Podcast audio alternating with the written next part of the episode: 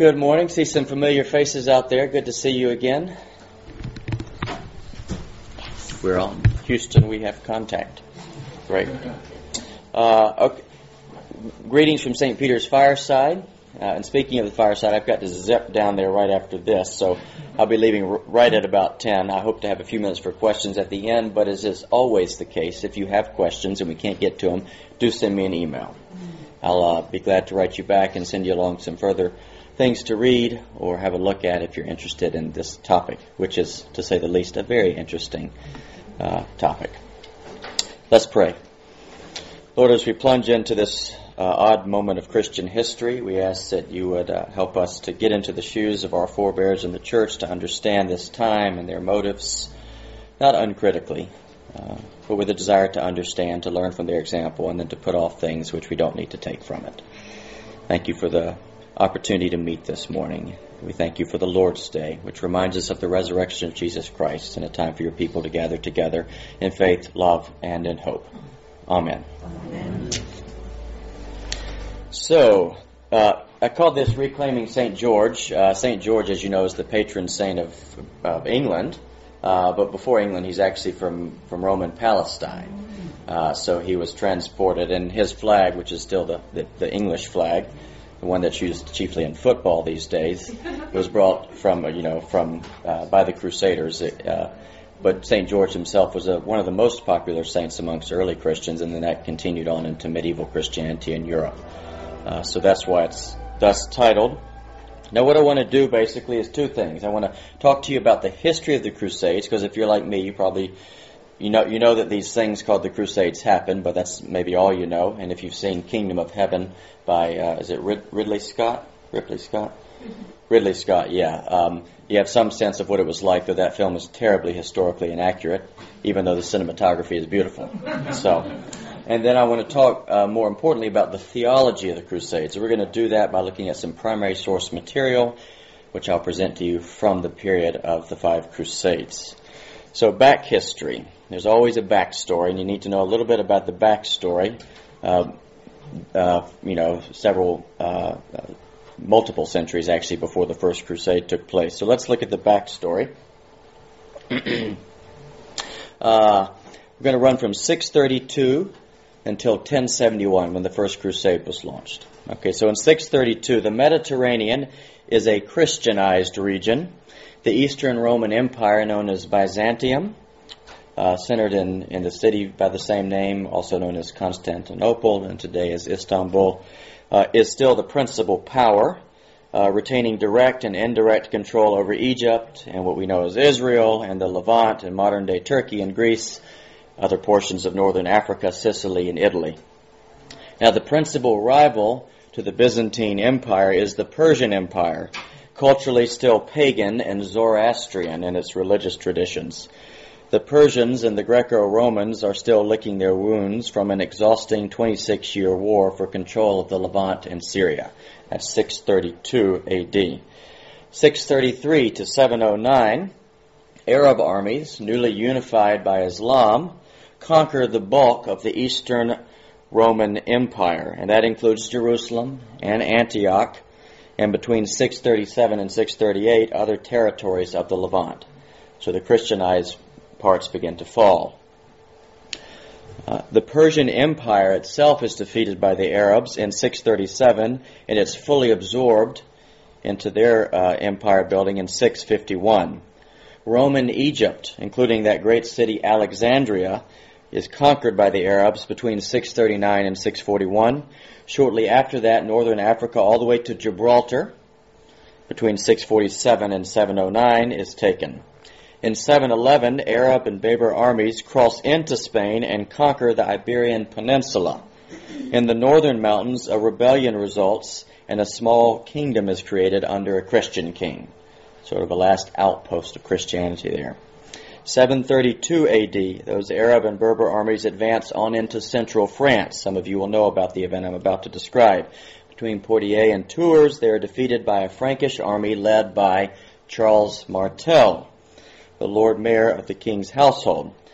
Following that victory, a Frankish kingdom arises as a regional power, culminating in the pronouncement of Charlemagne Martel's grandson, as the Western Roman Emperor on Christmas Day in the year 800.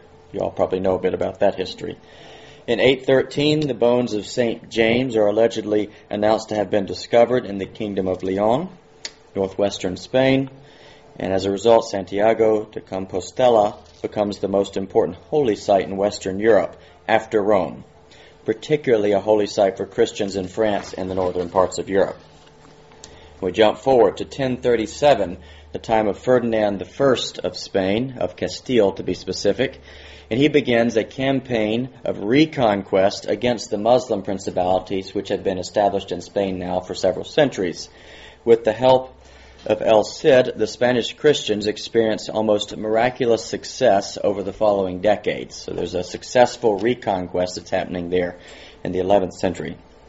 In 1138 AD, the Normans begin to adventure uh, and establish themselves in southern Italy, conquering both Byzantine and Muslim principalities there in southern Italy and Sicily, and eventually leading to the expulsion of Muslim control from Italy and Sicily. So that's the Normans. 1054, big event, a sad event, the Pope's envoy excommunicates the Patriarch of Constantinople, causing what we know as the Great Schism between the Western and the Eastern Church. Not too long after that, 1071, the Seljuk Turks Turks conquer Roman Anatolia and the Arab Levant, leading to massacres of the Christians who were still living there, both in Antioch and Jerusalem. And it's in the, as a, in response to that, the Emperor of Constantinople requests help from the Pope, who had only a few decades before sent his envoy to excommunicate the Patriarch in Constantinople. So strained relations, but still a cry for help. That's 1071.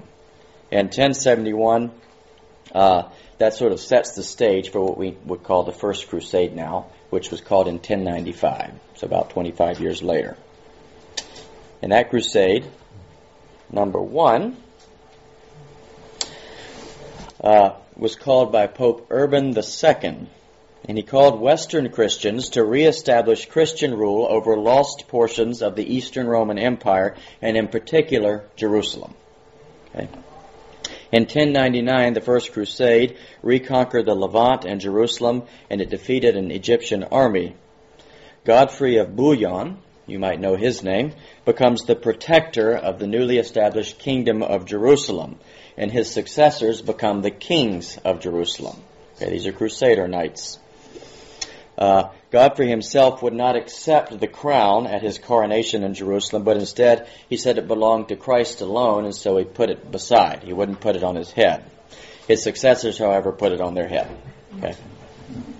Now, as a result of that crusade, other leaders, Godfrey's peers, became the counts of Tripoli and Antioch and Edessa, right? So a, a sort of a Crusader aristocracy is established there. The Knights Hospitaller are formed in the aftermath of that conquest, as are the Knights Templar, formed about 1119, all under the governance of this newly established kingdom of Jerusalem. Okay, that's the first crusade. The second crusade was called in 1147, so about 50 years later. This was a follow-up crusade that had two wings. One was focused on Spain, right? And taking back Spain from its Muslim occupants, Arab Muslim occupants, and then the other was focused on Syria. The Spanish reconquest was largely successful. The Syrian reconquest was largely unsuccessful. In the aftermath of that, about 30 years later, in 1171 to 1180, uh, a Sunni Kurd arose as a great leader called Saladin. You might be familiar with him. Uh, and he worked to unite Egypt and Syria uh, under a caliphate. Now he began to target some of the Crusader states set up in the Holy Land and began to promote the religious significance of jihad um, within Islam. In 1187, Saladin led a Muslim force against some of the Crusader kingdoms uh, there in the Holy Land. There was a famous battle called the Battle of Hattin. That was July 4th, 1187. And in that battle, the Crusaders were decisively defeated by Saladin, and that led to the surrender of Jerusalem, which had been taken back in the First Crusade.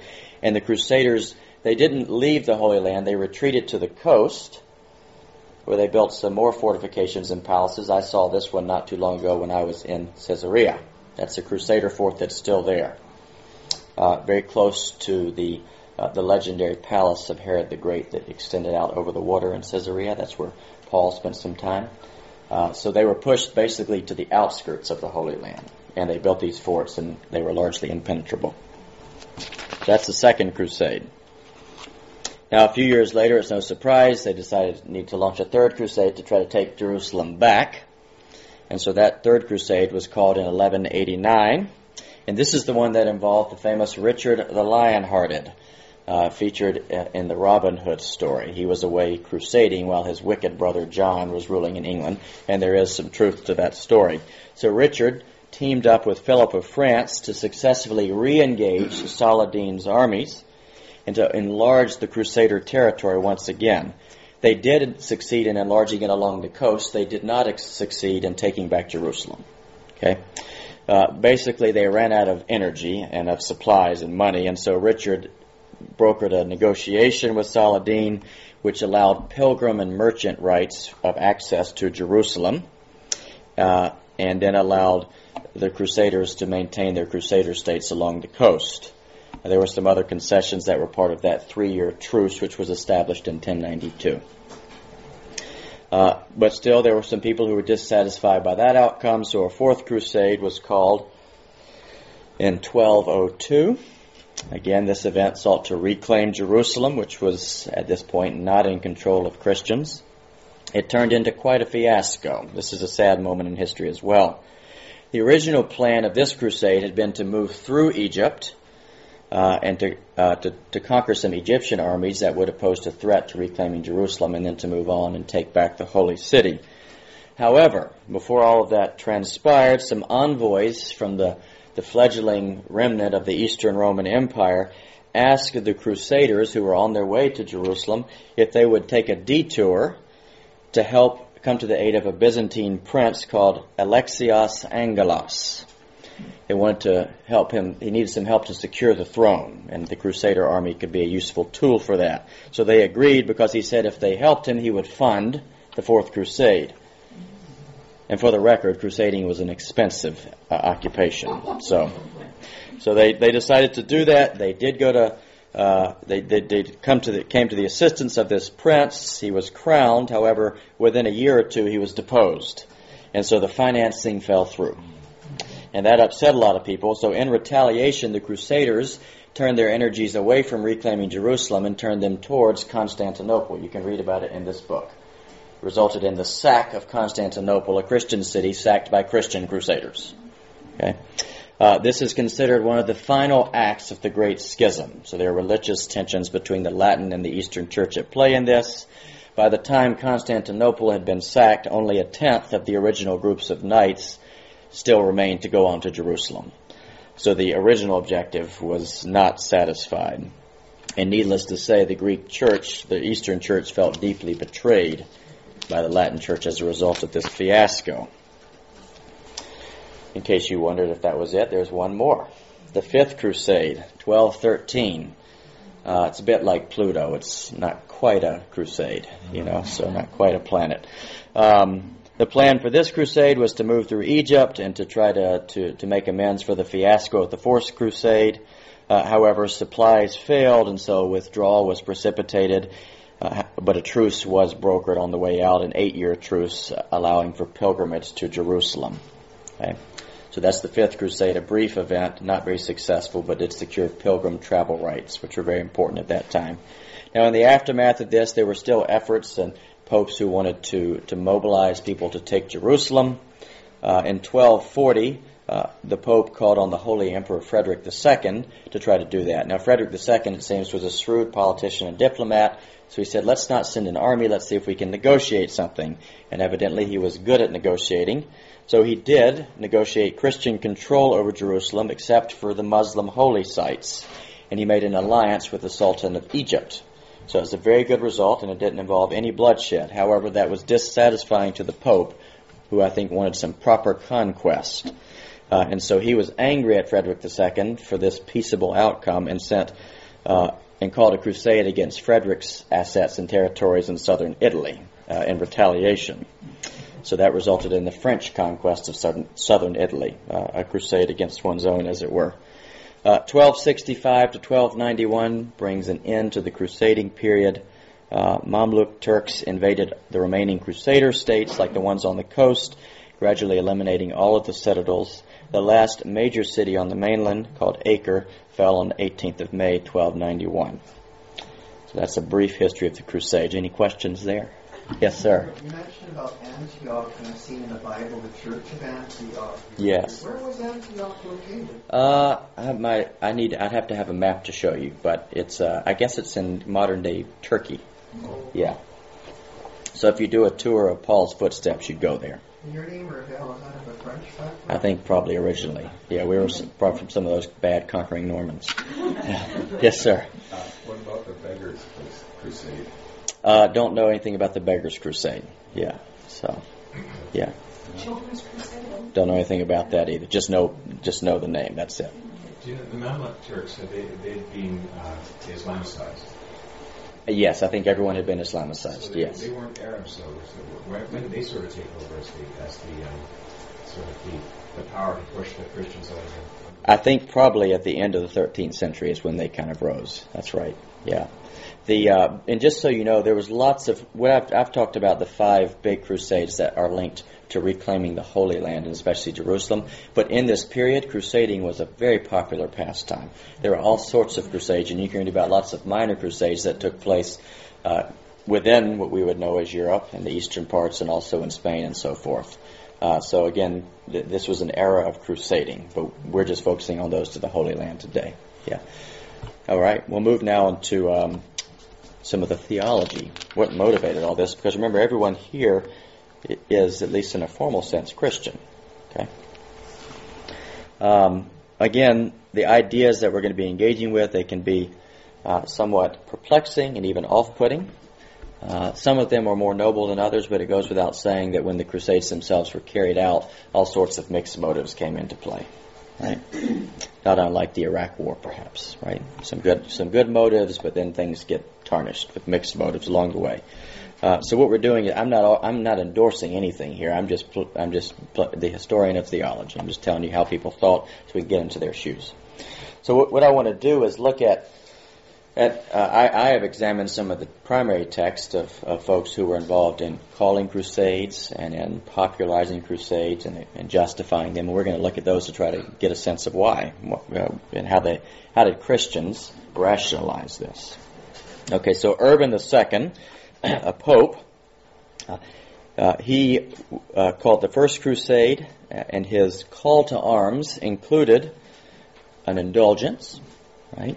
Certain sort of pardon for sin. This is what it. This is what he. This is what he wrote in one of his letters. Whoever for devotion alone, devotion to God, that is, not to gain honor or money, goes to Jerusalem to liberate the Church of God, can substitute this journey for all penance. Okay. That's a pretty sweet deal at that time. Okay. Now, among Urban's surviving writings, there are four letters that are especially important and pertinent to what we're doing right now. Uh, three of them were written to partisans uh, and monks in Flanders. One's a personal letter uh, written to nobility in Catalonia. I'm not going to read you the letters, but I want to summarize some of the key theological points that he makes in these letters, which are calling through crusade and justifying crusade. So there's three things we want to see in these letters. Number one, the Crusades are necessary and fitting as a part of Christian discipleship because they are an act of liberation. The Pope repeatedly refers in his letters to Christians in Asia and the Near East as being oppressed by the Saracens. Their freedom has been robbed. Thus, crusading is an act of God and neighbor love, loving God by loving and defending God's people, who are neighbors. Right? So crusading is a work of just liberation from the savagery which beset Eastern Christians. And again, that's paraphrasing quite closely the Pope's words in this letter. Number two, crusading merits special favor from God because it is a spiritual activity undertaken in service to God and because it entails a considerable risk, the risk of one's life. Thus, the Pope suggests that signing up for a crusade will win a person release from penance because the crusader is someone who risks their belongings and their lives for the love of God. And number three, crusading is regarded as an expression of discipleship. It's part of following Christ. It is, quote, not he who begins, but he who shall persevere to the end that shall be saved. That's what the Pope says in one of these letters. True devotion to God, perseverant devotion is manifest by crusading. This is what the Pope suggests. Now, at the center of the Pope's remarks here is this notion of taking up one's cross, which is an important theme of crusading theology. To the medieval spiritual imagination, taking up one's cross, unlike for us perhaps, would have been understood in martial terms, okay, pertaining to warring and battling and so forth. So taking up one's cross translated into going to battle for God under the banner of the cross. Now that t- that perspective, that martial understanding of taking up the cross, some of you who know a bit about earlier church history, has its roots in the conversion of Constantine. In hoc sic. Do you know that phrase? In this sign. There's a debate about what that means, but one of the one of the, the commonly understood meanings is in this sign, being the sign of the cross, you shall conquer, right? And that's referring to conquering in the, the military sense. Um, you get a sense of this type of martial understanding of taking up one's cross in a Crusader poem from the late 12th century. Let me read you a line from it. He who was put on the cross for us did not love us with a simulated love. He loved us like the finest friend and lovingly cared for us and carried so much anguish on that cross very gently. Do you know what God has promised to those who take up their cross in like manner? God help me, a very fair wage, paradise by firm promise. He who can gain this prize is made if he waits tomorrow. It's a poem from the 12th century that was used among common people. So, so that's Pope Urban II. Let's look at another exponent of crusading theology. This is Gilbert Gilbert of Nogent. Right? Uh, he was influenced by Pope Urban II in his own efforts to chronicle uh, and extend and bolster the crusade call produced a very influential theological sentiment, namely that a crusade is an expression of God's will. This is something that Gilbert really pushes in his work, comes to the fore in one of his most famous surviving works called Historia. I want to briefly consider his reasoning on the subject of crusading, and there are three things to mention here. Gilbert's characterization elevates crusading above all other forms of human warring. It's a higher form of conquest and warring. Most battles, he said, are driven by fear. So soldiers of different races and nations will occasionally join forces against a common feared enemy. But with the crusade, something more remarkable happens. Soldiers of different races and tribes and nations join together not out of a common fear, but out of a common reverence. It is God and God's purposes that unite them. This unity is a great virtue, and it's at the heart of crusading, according to Gilbert. Secondly, Gilbert also notes that crusading is not motivated by ambition for fame or wealth, right? And so that sets it apart from other types of war and conquest. It's not impelled by hunger for territorial expansion. In fact, the lack of those types of motives really sets crusading apart from all other human conflicts. Crusading is a response to God given zeal. God is the source of the quote, fire of eagerness among those who crusade. They see God as their leader more than any particular king. God goes before them in the cause. Right, so this is purely religious. It's not economic in motivation, not motivated by the acquisition of power or territory.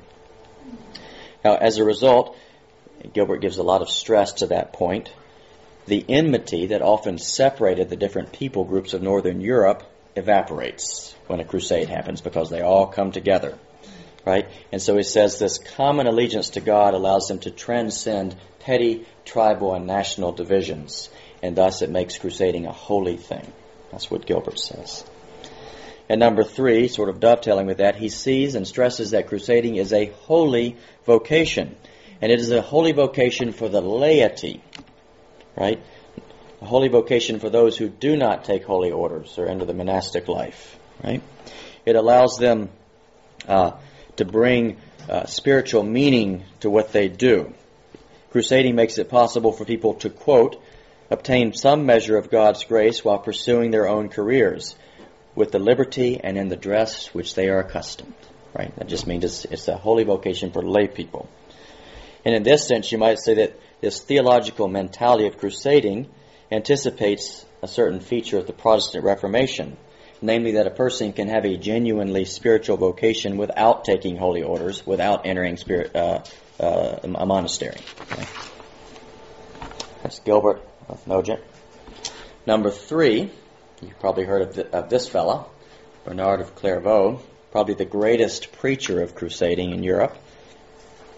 Uh, he was involved with the, uh, the, the, the, galvanizing of, of knights and, and foot soldiers for the Second Crusade. Now, despite the offensive nature of the crusading campaigns, his sermons on crusading have been called by many scholars the most beautiful of all crusading documents. He was, he was quite an orator, quite a wordsmith. Though his rationale for crusading, I think at least, is somewhat jarring.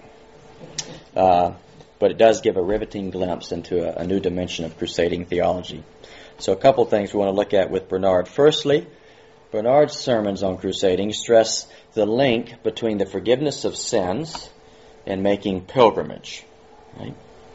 Like a pilgrimage to Jerusalem, whether as a person sort of doing a vacation type pilgrimage, and there, those were very common in the Middle Ages. I actually had a friend who looked at some um, pilgrimage uh, sort of brochures from this time, you know, where you kind of list all the things that come with the package. They, they actually had that, okay? not, not too unlike trips to the Holy Land these days, right? Uh, but a strong link between making that trip, whether as in a vacational capacity, that's anachronistic to say vacation, but in a, a peaceable capacity or in a crusading capacity, between doing that journey and the forgiveness of sins, right? And so if you lose Jerusalem, if you don't have control of it, you forfeit the opportunity to have those sins forgiven because you need to make that pilgrimage to get them forgiven. Right? And since sin is so serious, the need for forgiveness of sin is quite serious too, and therefore the Holy Land should be protected at all costs. So that's the that's the logic you see in Bernard. Secondly, this is quite interesting. He sees crusading as a God-given opportunity to test and strengthen his people, to test and strengthen the church. Right? Bernard is very clear. God has the power to take back the Holy Land on his own. He could do it without our help. Right? Yet he chooses not to do that. Why? Why does God want to use weak human vessels to reclaim the Holy Land instead of taking it back in his own power? Right? Why would God rather uh, not act, or why would God rather act through weak human vessels? Bernard calls it uh, calls us poor little worms. Why would he rather act through poor little worms rather than self-claim you know, in his own power, Israel.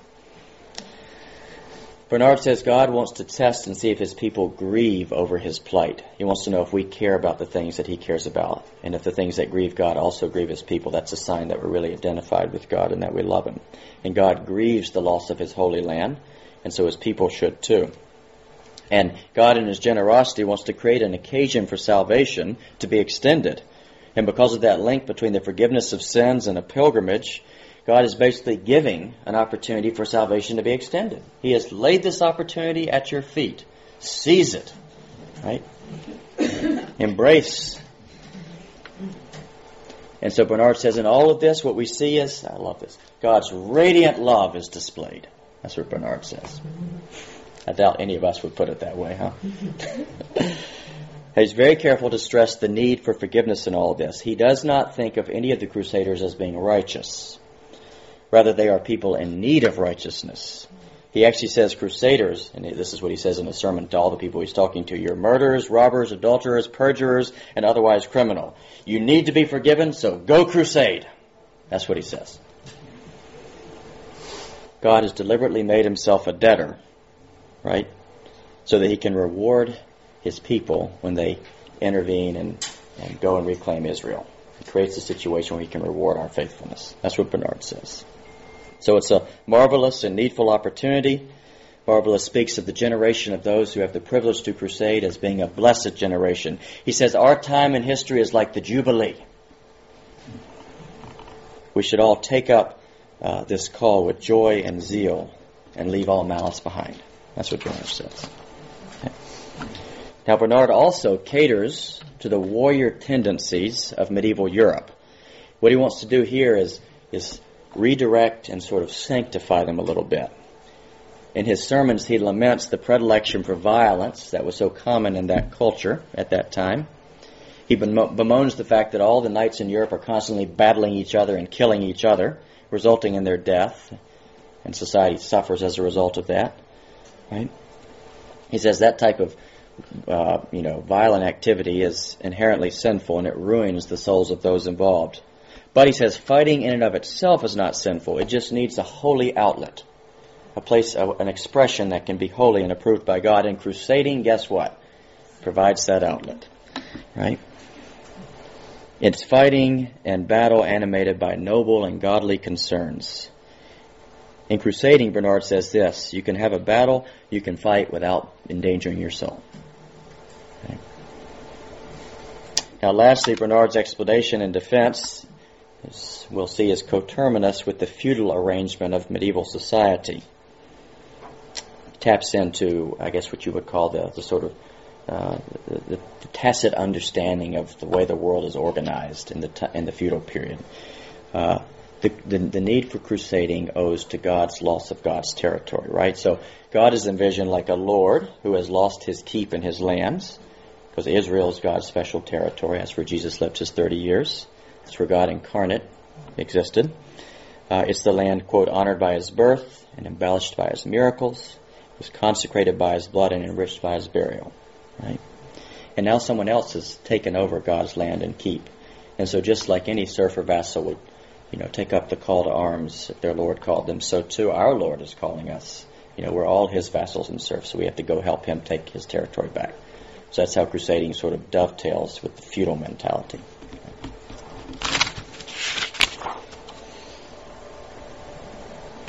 Gregory VIII, a pope, came after Urban III.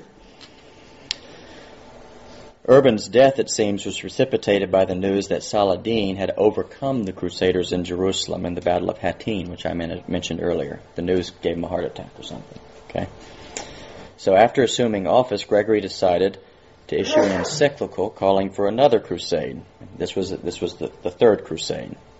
And in this encyclical, we get a few more insights about the rationale, theological basis for crusading. Several points are noteworthy here. Gregory says that the defeat by Saladin was brutal and humiliating.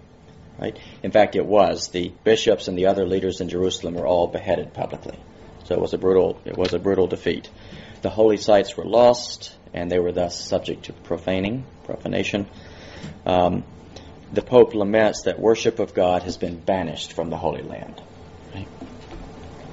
Now, explaining this devastating state of affairs, Gregory invokes the notion of divine judgment against the church.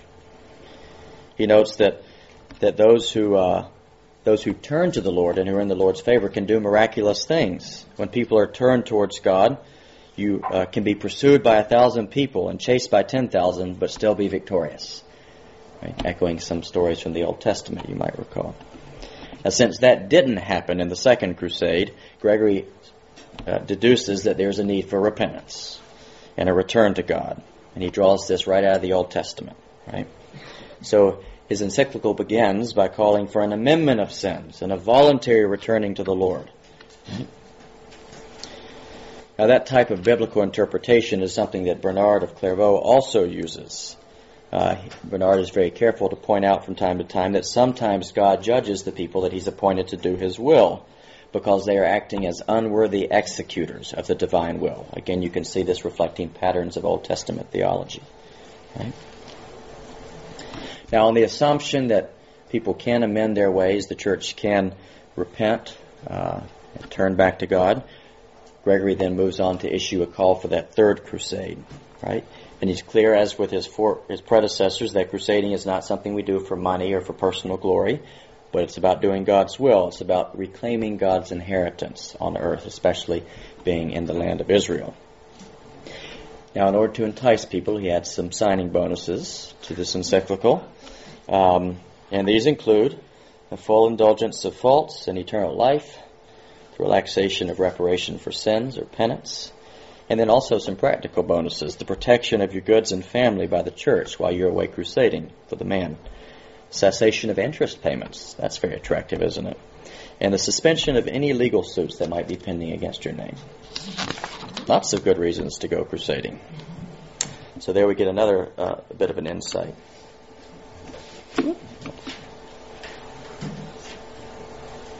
Our next source is James de Vitry.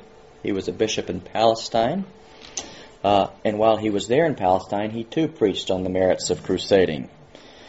And his sermons touch on a subject that has hitherto been untreated. Right?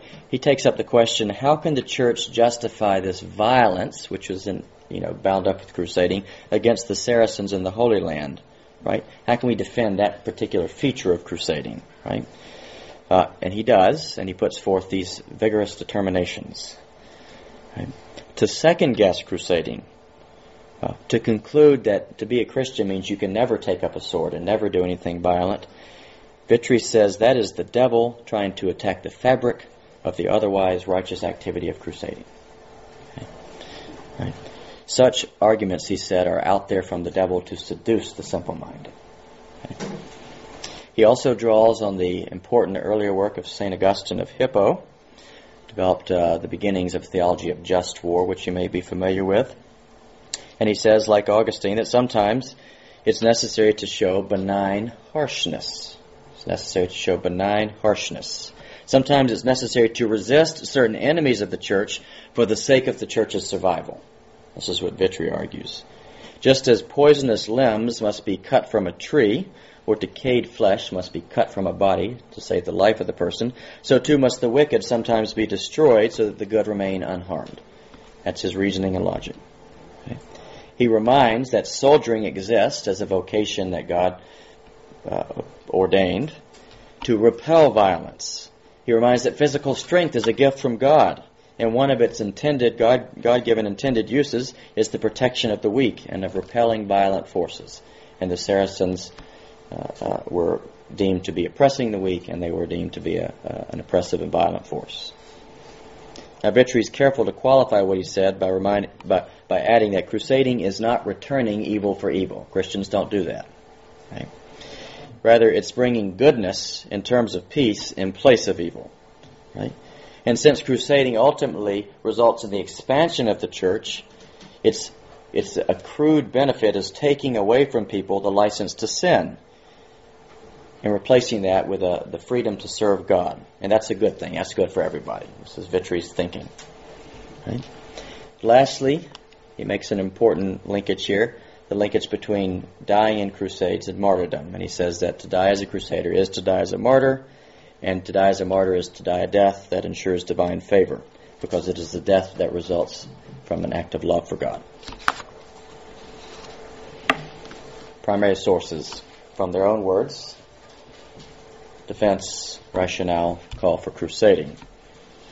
I want to do now a little bit of a synopsis, summarizing some of what we've just seen and adding a few other, further insights for you. On the one hand, to us, the conception of a Christian holy war is a conceptual oxymoron. Right? Rightly so, I think. Even so, it's important to see that our medieval forebears didn't see things the way that we did. Right?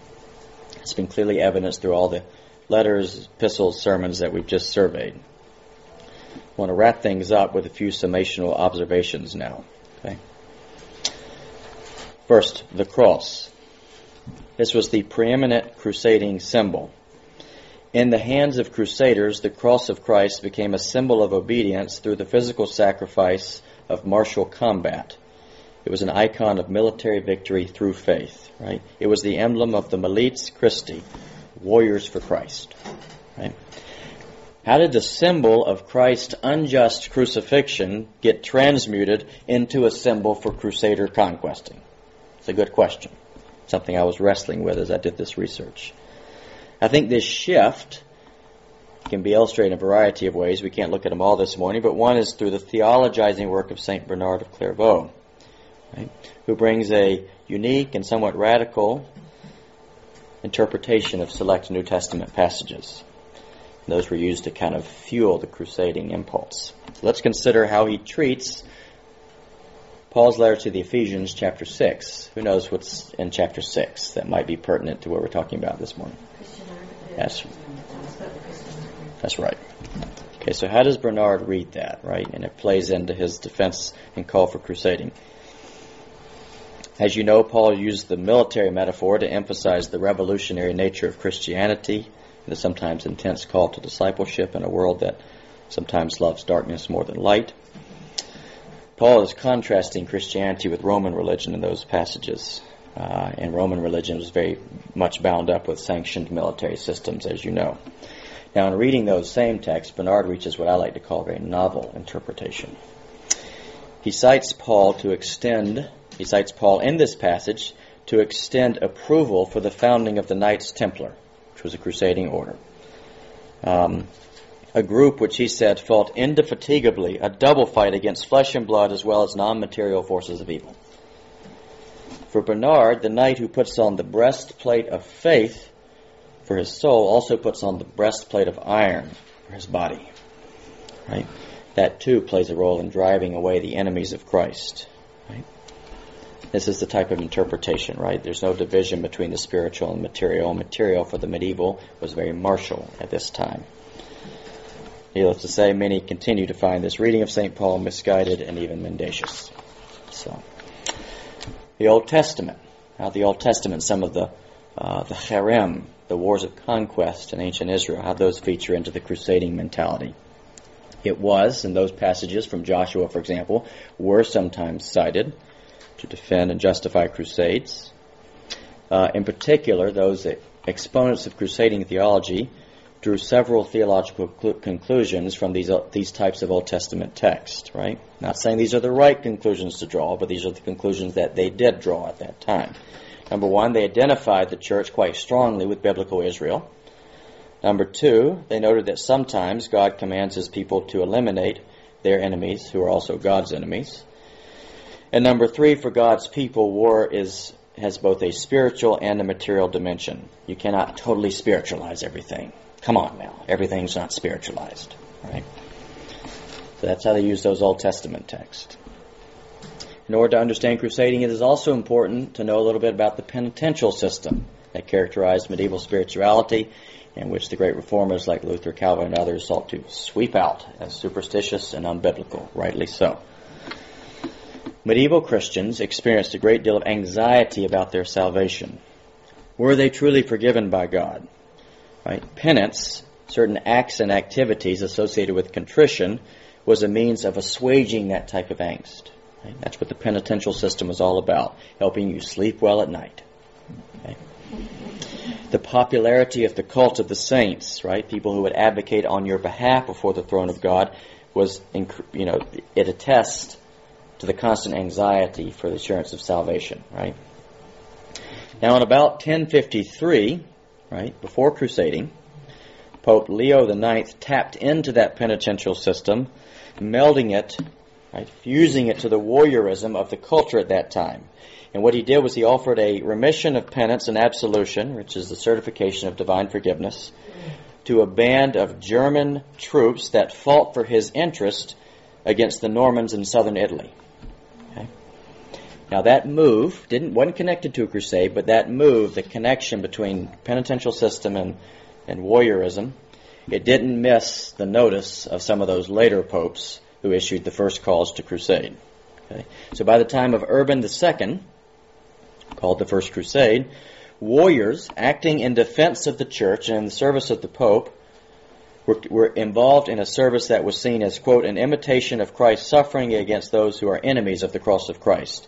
So war, by the time of the First Crusade, building on the, pref, on, on the precedent of Leo IX, war had become an act of penance. You'll never understand crusading unless you unless you know you see that connection. Okay. That adaptation gained great traction among the lay people. Why? I'm going to just repeat something I said earlier, but if you say it twice, it's really important to hear. Because penitential options for the layperson in the medieval system of spirituality were fairly limited as compared to those who were in religious orders, especially the monastics. Right? given that warring activity itself created a need for penance, right? The urgency of doing penance was all the more intense for those who bore arms. what better solution than making a connection between certain form of warring and penance? There's a great natural mutuality there. Okay? So that is how crusading became a practical mechanism for the expiation of one's sins. Right? A new way of salvation for people in the military classes who didn't have access to the types of penitential options for those in the monastic orders. And in that way, crusading became a very powerful weapon in the Pope's armory. Now, it wasn't just theology that was at play here. This is important to know. There were other factors, uh, and so I want to talk about one that's very important: the socio-cultural influence of that time, Germanic feudal culture. Right, also important. You can't reduce it all down to, to, to theological ideas. Crusading wasn't a phenomenon that happened just to any old group of people. Right? It wouldn't have sprung to life in any given culture necessarily.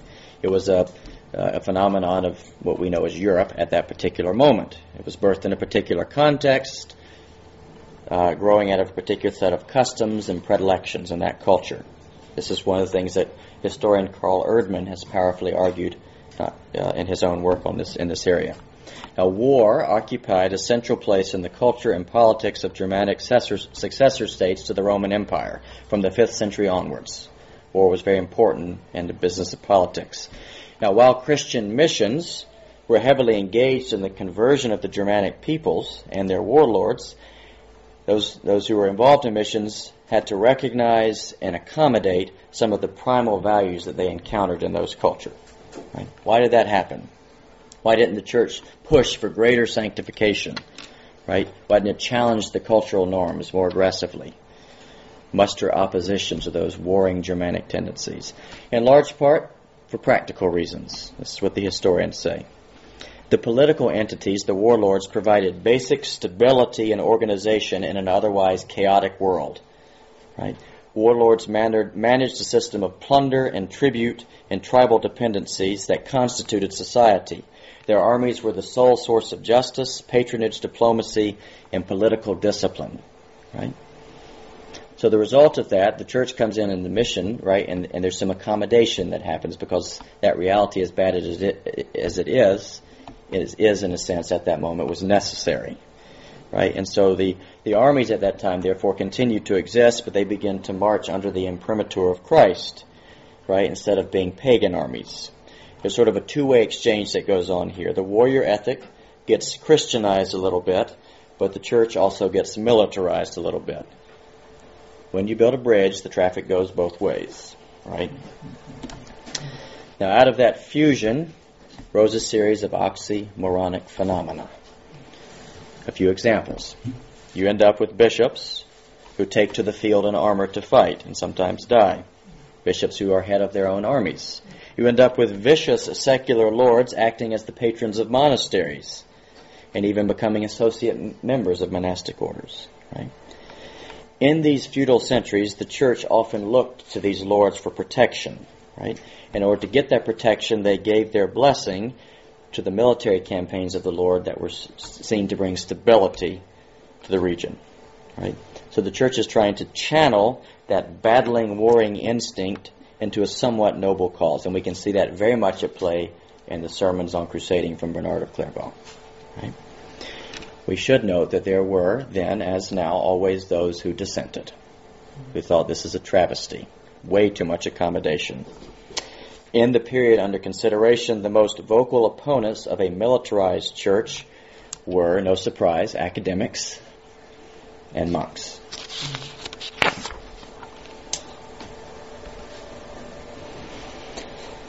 Now, at the popular level, winding to a close here, um, galvanizing people for crusading. Just kind of interesting what a crusading rally looked like, getting people to sign up. These are the types of things that Bernard of Clairvaux was heavily involved with. He was sort of an itinerant traveling, and they'd have a, you know, a sort of a, a big rally, and there'd be a big talk, and everyone would get excited. And so, what did it actually look like? Let me tell you a few things about that. Preaching was a big part of it, vital role in recruitment. Uh, and the preachers would basically take the papal bulls that called for a crusade and kind of expound on them and elaborate them and translate them into the into a tongue that the laity could understand. Uh, they would have large canvas paintings displayed. This is Bernard. That's a print of Bernard preaching. Uh, that would show the picture showing the Saracens trampling on the Holy Sepulchre, right? And just seeing that picture would make the blood pressure increase, right? They would use relics, right? Piece of a cross. If you go crusading, you might get one of these. Okay. They often gave out little cloth crosses, right? Kind of tokens. You could pin it to you. It's like going to a political rally. You get your little button, right? Kind of get into the spirit of things. And then, of course, on the way out, they would have large uh, rolls of parchment where you could sign up. Sign up. You want to get as many people signed up. And then sometimes they would have penance suspension writs that could be given out at those rallies. So on the ground, that's how support, uh, you know, for the soldiering and, and all the people who provided the ancillary services, that's how it was galvanized.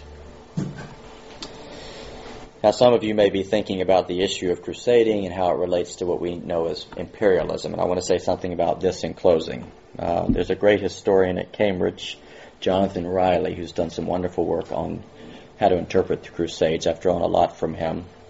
Um, for, for a while, crusading in, in the 20th century, crusading has been kind of explained through the rubric of imperialism, and Riley said actually that's a that's a category mistake, right? Maybe had a bird's eye view, it looks like imperialism, but crusading is really not imperial. It's not proto-imperialism.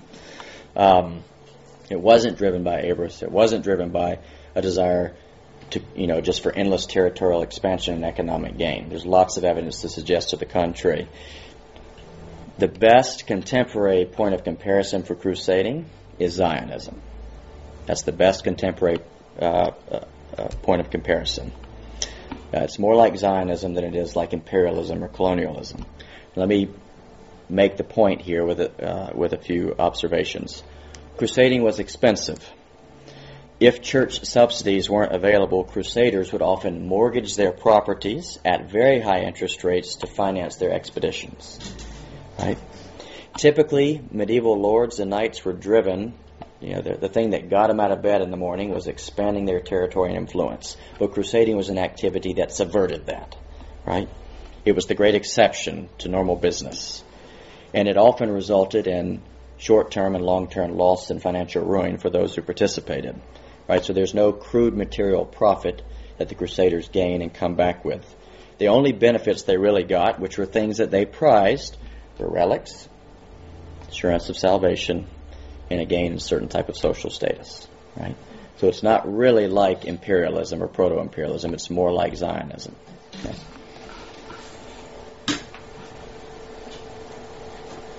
Oh yeah, sorry, that was the slide. It's not like imperialism. We recognize that map. So.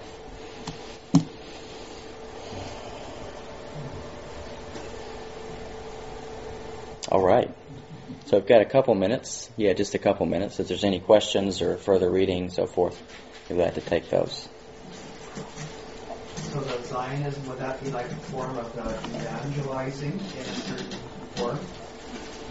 Uh, well, Zionism, you know, which is something that's a, a live issue today for us, right? It's uh, it's not necessarily concerned with evangelizing, right? It's concerned with taking back places of significance to a particular people group uh, even if you do that at great cost or if the, the potential gains aren't that significant.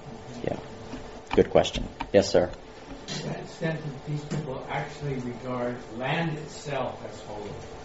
What you're touching now is holy. Very much so. Did you say to what extent? Yeah, very much to a, to a great extent, right? The medieval world and medieval spirituality is populated by holy places and holy things. Um, so it's a since it's a spirituality that's quite earthy, um, uh, but not in the same way that the spirituality of the Old Testament is earthy. It's earthy too, but in a different way. I would say medieval spirituality, and here I speak as a good Protestant, I would say it's it was quite earthy in a superstitious way, and that's probably owing to the influence of certain pagan religions uh, and ideas and assumptions about reality that uh, were sort of imported into the church uh, and kind of permitted to exist without necessarily being reshaped and reconfigured in light of what Scripture says about God. Yes, uh, wonderful talk. Thank you so much. Yeah, yeah. Um, I loved watching your face while I was talking. I see grief, Curiosity, yeah. Thank you. Um, um, what I was wondering is what you've described is incredibly physical, a physical reality that I was not aware of before you know I Mhm. studied the period throughout history. Mhm. But, um, uh, do you think that there's anything that can be drawn from this theology? You've shown us the flaws in it in terms of Mhm. practical application. But are there not germs of things that could be taken on a metaphysical level about the, the spiritual warfare between you know good and evil, Christ and Mhm. Satan, the, in our own personal walks that you think could be distilled from from some of what you're describing? Things that the medieval world were very real, Yeah. and and maybe we should be waking up to, to Mhm. those realities in Mhm. our currently secularized world. I, Yeah. I'm just curious. What, what's Yeah, sort of things of a, a, a sacramental nature, not just as it pertains to the sacraments, but kind of sacramentalism as a, uh, what Charles Taylor might call a social imaginary. Yes. Yeah. Uh, I do, yeah, I, I do sometimes. I think that we can, uh, we have, we, that there are lots of people who are lament and, and argue that we've sort of, that any sense of that's been heavily eroded with modernity and with secularism. So, uh, I am sympathetic, but it's not something that I've given considerable time and attention to. Yeah. Uh, the other thing too is that refusal to for everything to be spiritualized, right? Well, that that's a certain understanding of what that word means, right? I think biblically, if some, to say something is spiritual does not mean it's non-material. We think that's how we use if something spiritualized, it means it's non-material. But I don't think that's what it means biblically. I think biblical spirituality is very earthy in that sense. Um, is evil just spiritual, as in pertaining to things unseen? No, it's not just that. It is that, but it's more than that. And, and the, at play in the crusading outlook is that recognition. Do I think that recognition should be at play in our own attitude and outlook? Yes. Do I think that we should respond to it the way they did? No. Does that make sense? I mean, this there is objective, concrete evil and wickedness in there in this world, right? I tend to go with Miroslav Volf. There is that, God will deal with that, and because we know that God will eventually deal with that, we don't. Because God will pick up his sword, we don't pick up ours. That's kind of that that would be sort of how I come at it. Yeah. Miroslav Volf's written a wonderful book about he's at Yale, he's a great theologian. Yes, sir. I think you said that uh, two um, opponents to the Crusades were the academics and the monks. Yeah. And I'm wondering if you are suggesting that academics, we, we should rely on them to have good ideas and fall in line behind them. Uh, well, yes, I think we should, uh, but but not uncritically. Yeah. Yeah, Yeah. uh, uh, Yeah. Something to compare that to. I remember reading a book by Ravi Zacharias, and he said that there's no idea so vile that you can't find an academic to support it. yeah. I mean, there's there's excesses everywhere. You know, I uh, I, I come from a, a my culture of birth and, and upbringing is a culture that that um, it's a very politically conservative place in the U.S. And, and there's kind of a low view of academics as people who whine all the time because they think they should get paid more than business people and they don't. And, you know, I've heard every sort of stereotype. Um, I, I mean, I, I, I've, there's a professor who really influenced me, and he uh, he had a I think a, a, a sound and commendable defense of, of what he did. He's a Christian moral theologian He thinks through moral issues theologically, and does he think that he's you know vastly above everyone else? No, he actually depends on on er- people in the church, but he has a particular vocation where he has afforded the time to think through things and to ask how consistent they are with the gospel that we profess when we read the Bible and say the Nicene Creed. And that's an important vocation in the church, and it provides an important service. And so I don't think we should demean or stereotype or belittle that, but actually should welcome it, though critically. Yeah. Does that help? Sure. So, yeah. uh, yes. To um, go on with that point, you mentioned that there were opponents of the Crusades. You didn't actually mention any names. Yeah, that's one of my next projects is actually to kind of dig into some of the the uh, anti-crusading literature at the period and to see what people there were saying. I just haven't had time to get into it yet. Are there any names that any of us would have? Um, No, I think those are going to be lesser well-known names because in this they were sort of on the minority side. So, but they are out there and they can be found. I've got access to some good primary sources which I which I can sift through to find. So, if you want to know about that, email me in a few. I've just been married, so No, wait for the spring. wait for this, bro. Yeah. Crusades from the other side. Yeah, I like that. That's a good, yeah. So, yes, sir. Are there any parallels of that um, Christians who are interested in environmentalism could gain out of enthusiasm for the, for the materialism of? Oh, I haven't thought about that. It's a good question, though. Yeah, it's a good thing to think about, but I haven't thought about that. Yeah. Uh, so we'll take two more. Yeah. Um, I think you had a hand first, so we'll. Yeah, you. Okay, thank you. Thanks so much for your presentation. I'm from a, a Jewish family, so Mhm. um, reaching Jewish people is always um, on my heart. And one of the questions that people reaching Jewish people, um, I'm also pastor of church in Ottawa, so one of the questions that we face in, in, in genealogy and how we do church is um, uh, the, the symbol of the cross. Mhm. Obviously, I love the cross Mhm. and stake my salvation upon it. Um, but in light of the cross becoming a symbol of the crusading Mhm. uh, venture, uh, do you have any advice on is it fair to to, to remove the cross in, in, in your imagery when you're reaching Mhm. Jewish people, or do you, because of the Crusades, do you think that that is um, too problematic? Um, is it fair? Absolutely, it is. I think you ad- adapt missionally as you need to. Um, I mean, biblical uh, biblical religion, right? True religion is, has never been that tied up with um, visual things. I mean, that's a that's a big part of the Old Testament. So, um, so I think you have a biblical license to do that. I think missionally, it would be wise uh, to do that sometimes. Uh, in other situations, you have to ask yourself the question that we often ask when we do Christian work. You're going to deal with symbols that are embattled and language that is embattled. You have two options. You can let it go, or you can try to salvage it and reclaim it.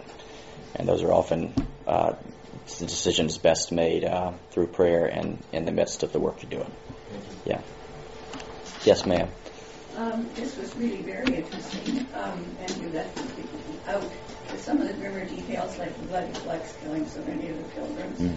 and so on, which uh, is probably appropriate. But you know, this appalling distortion of the faith that you're describing to us uh, didn't stop Mhm. after the last crusade. Mhm. I think uh, much of this we hear in a disguised or re um, invented form in in uh, our leaders and our uh, day.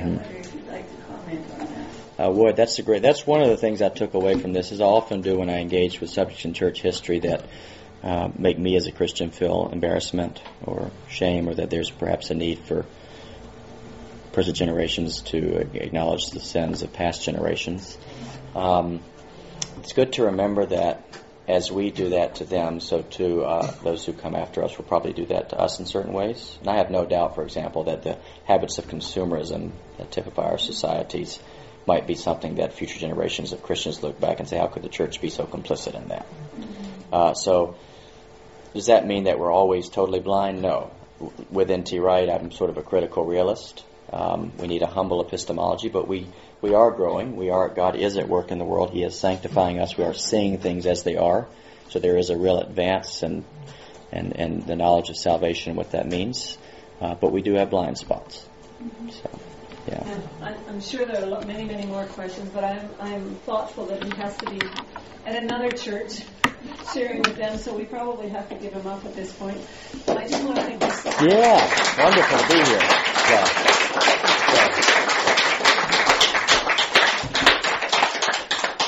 We've hooked him in for the spring, perhaps. Yeah. Part two, yes. Thank you. Have a great day, everyone.